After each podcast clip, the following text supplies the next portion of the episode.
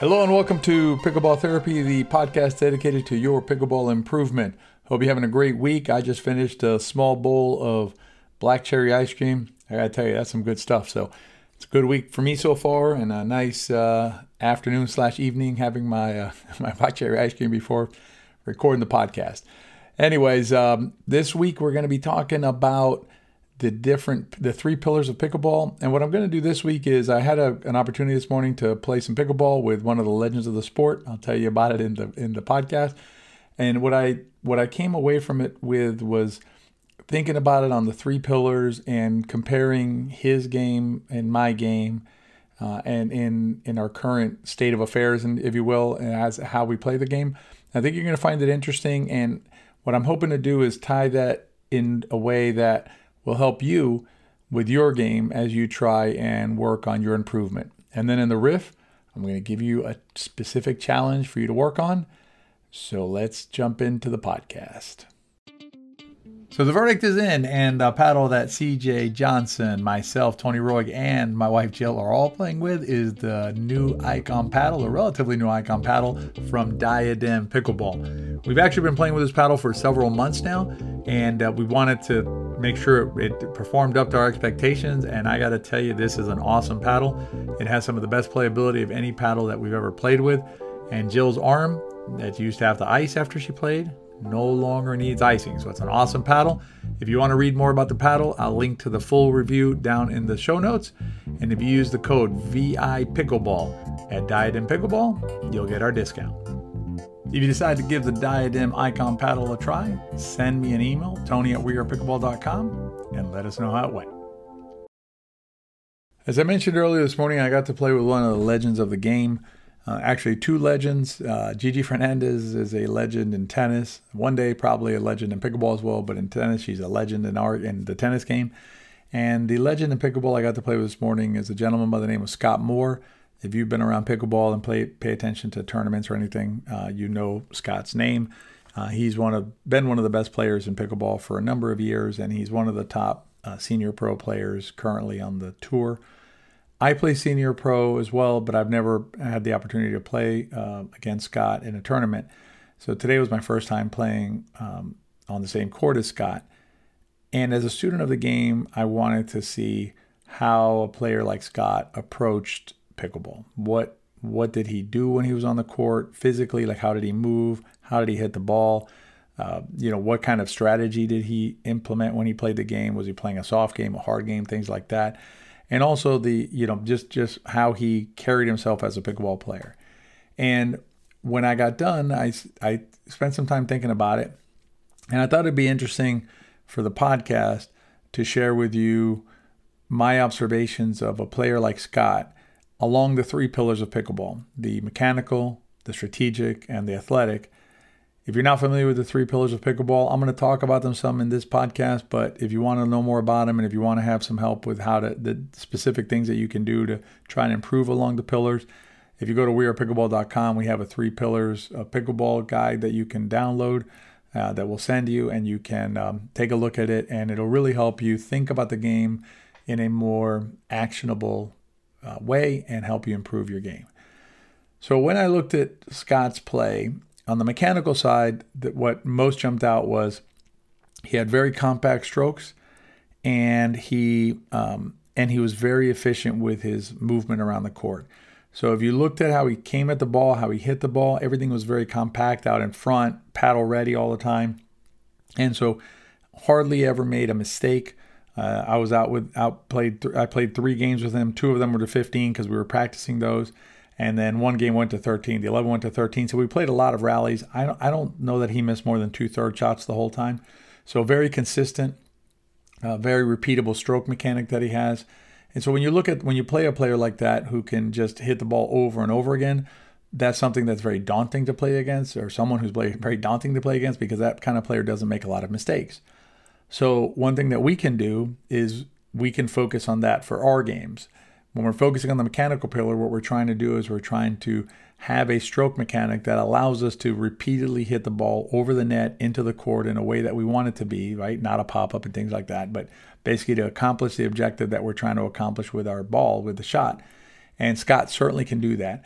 And that is something that, as a pickleball player, whether you're a 2 5, a 3 5, or any level, you can also work on that. So you can, you know, if you're hitting right now at a 55% rate, get it to a 60% rate, and so on and so forth until you get to the same point as Scott.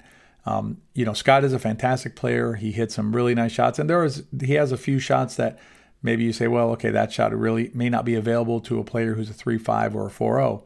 Mechanically, it's just a difficult shot to execute. But I will tell you that the vast majority of the shots that Scott hit today are shots that are mechanically available to any player out there. Myself, whether you're a three-five or four-zero, oh, it doesn't matter. You can hit the same sort of shot.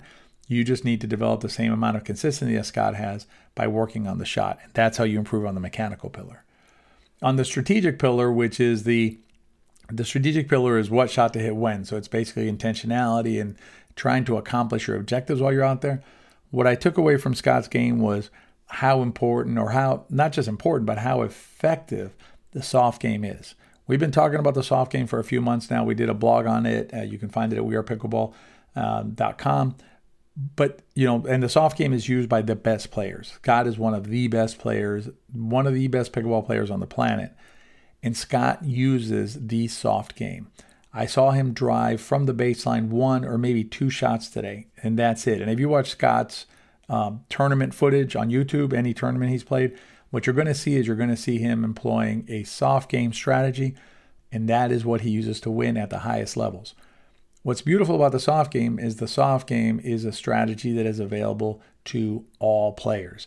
Just like I said with the mechanical pillar, the the approach that Scott brings to the game or uses in the game is not an approach that you need to have played college tennis or you need you know some sort of a Olympic gymnastic background or something to be able to do. The soft game is a is an approach to the game that is available to everybody listening to this podcast. And so what's the, the the good news about that, right, is that you can play the same way that Scott plays, at least that have that same approach to the game, if you choose to do so. Uh, and so that's what we would recommend to you. And what you what was beautiful about watching Scott play is that you didn't he he didn't ever hit a shot that you you kind of looked at it and went, well, that probably wasn't a great selection there, right? Even if he missed or made it, it didn't matter. My point is, is that he didn't hit a ball and you were like, well, that was kind of weird. Uh, weird selection. Whereas I can tell you personally, I will hit balls and, um, you know, I'll be like, well, that wasn't a really good selection at that point. You know, attacking from under the net or, you know, trying to do something that doesn't make sense under in that situation. With Scott, you never really saw that.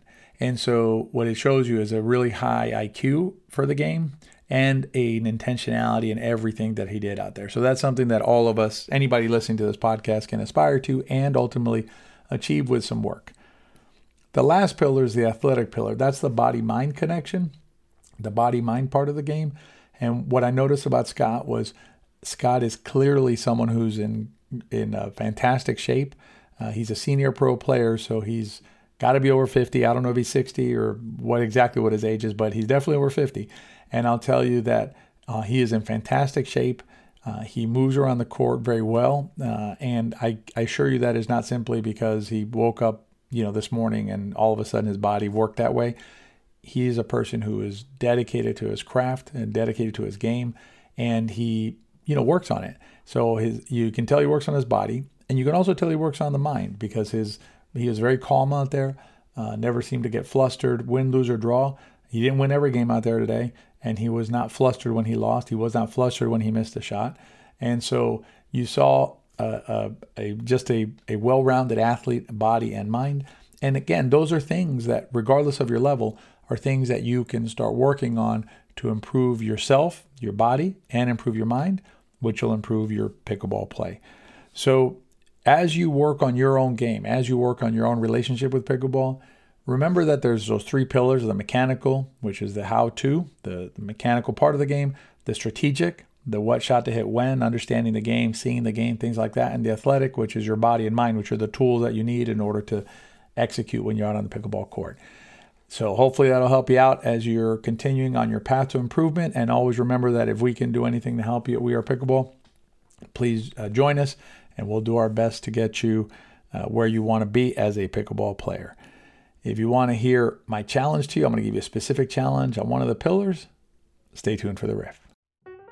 If you want to have the most fun you've ever had on the pickleball court while at the same time learning the skills and strategies that you need to play your best pickleball, check out our We Are Pickleball camps. You can find out more at wearepickleball.com forward slash camps. I'll link to it below in the show notes. When you're ready to treat yourself to the best and most immersive pickleball camp available anywhere, join us at a We Are Pickleball camp. You'll find our 2022 schedule in the link below. This much fun should be illegal.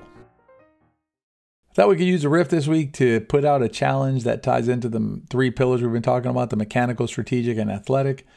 So let's give you a challenge that has to do with your body. Let's give let's start let's start off with a low bar here. What we're going to do is over the next 7 days, the challenge is for you each day to do one uh, activity that is tied to your balance. And I'm going to give you an easy one. The easy one is what you're going to do is stand near a uh, near a countertop, like at your kitchen or your bathroom or something, at first, just to make sure you can do this, and then you can work away from here. And all you're going to do is you're going to put your hands on the countertop just to balance yourself.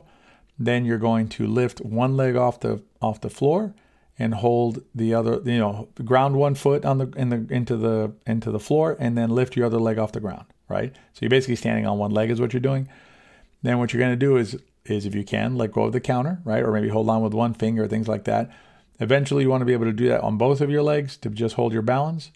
Once you've mastered that, you can start moving the the leg that's lifted around. So you basically the le- the leg the foot that's off the ground, you move it to the front, to the side, to the back, behind the other leg, things like that to challenge yourself. If that becomes too easy, try it with your eyes closed. What's amazing about balance is that not only is it necessary uh, for your regular life, it's great to have better balance. You'll be amazed at how it'll impact your pickleball game as you're out there trying to move around and dink balls and things like that. Better balance equal better pickleball. Hope you enjoyed this week's podcast. I wish you all a happy week this week. If you enjoyed the podcast, please give it a review on whatever platform you're listening to it. And as always, if you enjoyed the podcast, please share it with your friends. Remember, if you like the podcast, they probably will too. Be well, and we'll see you next week.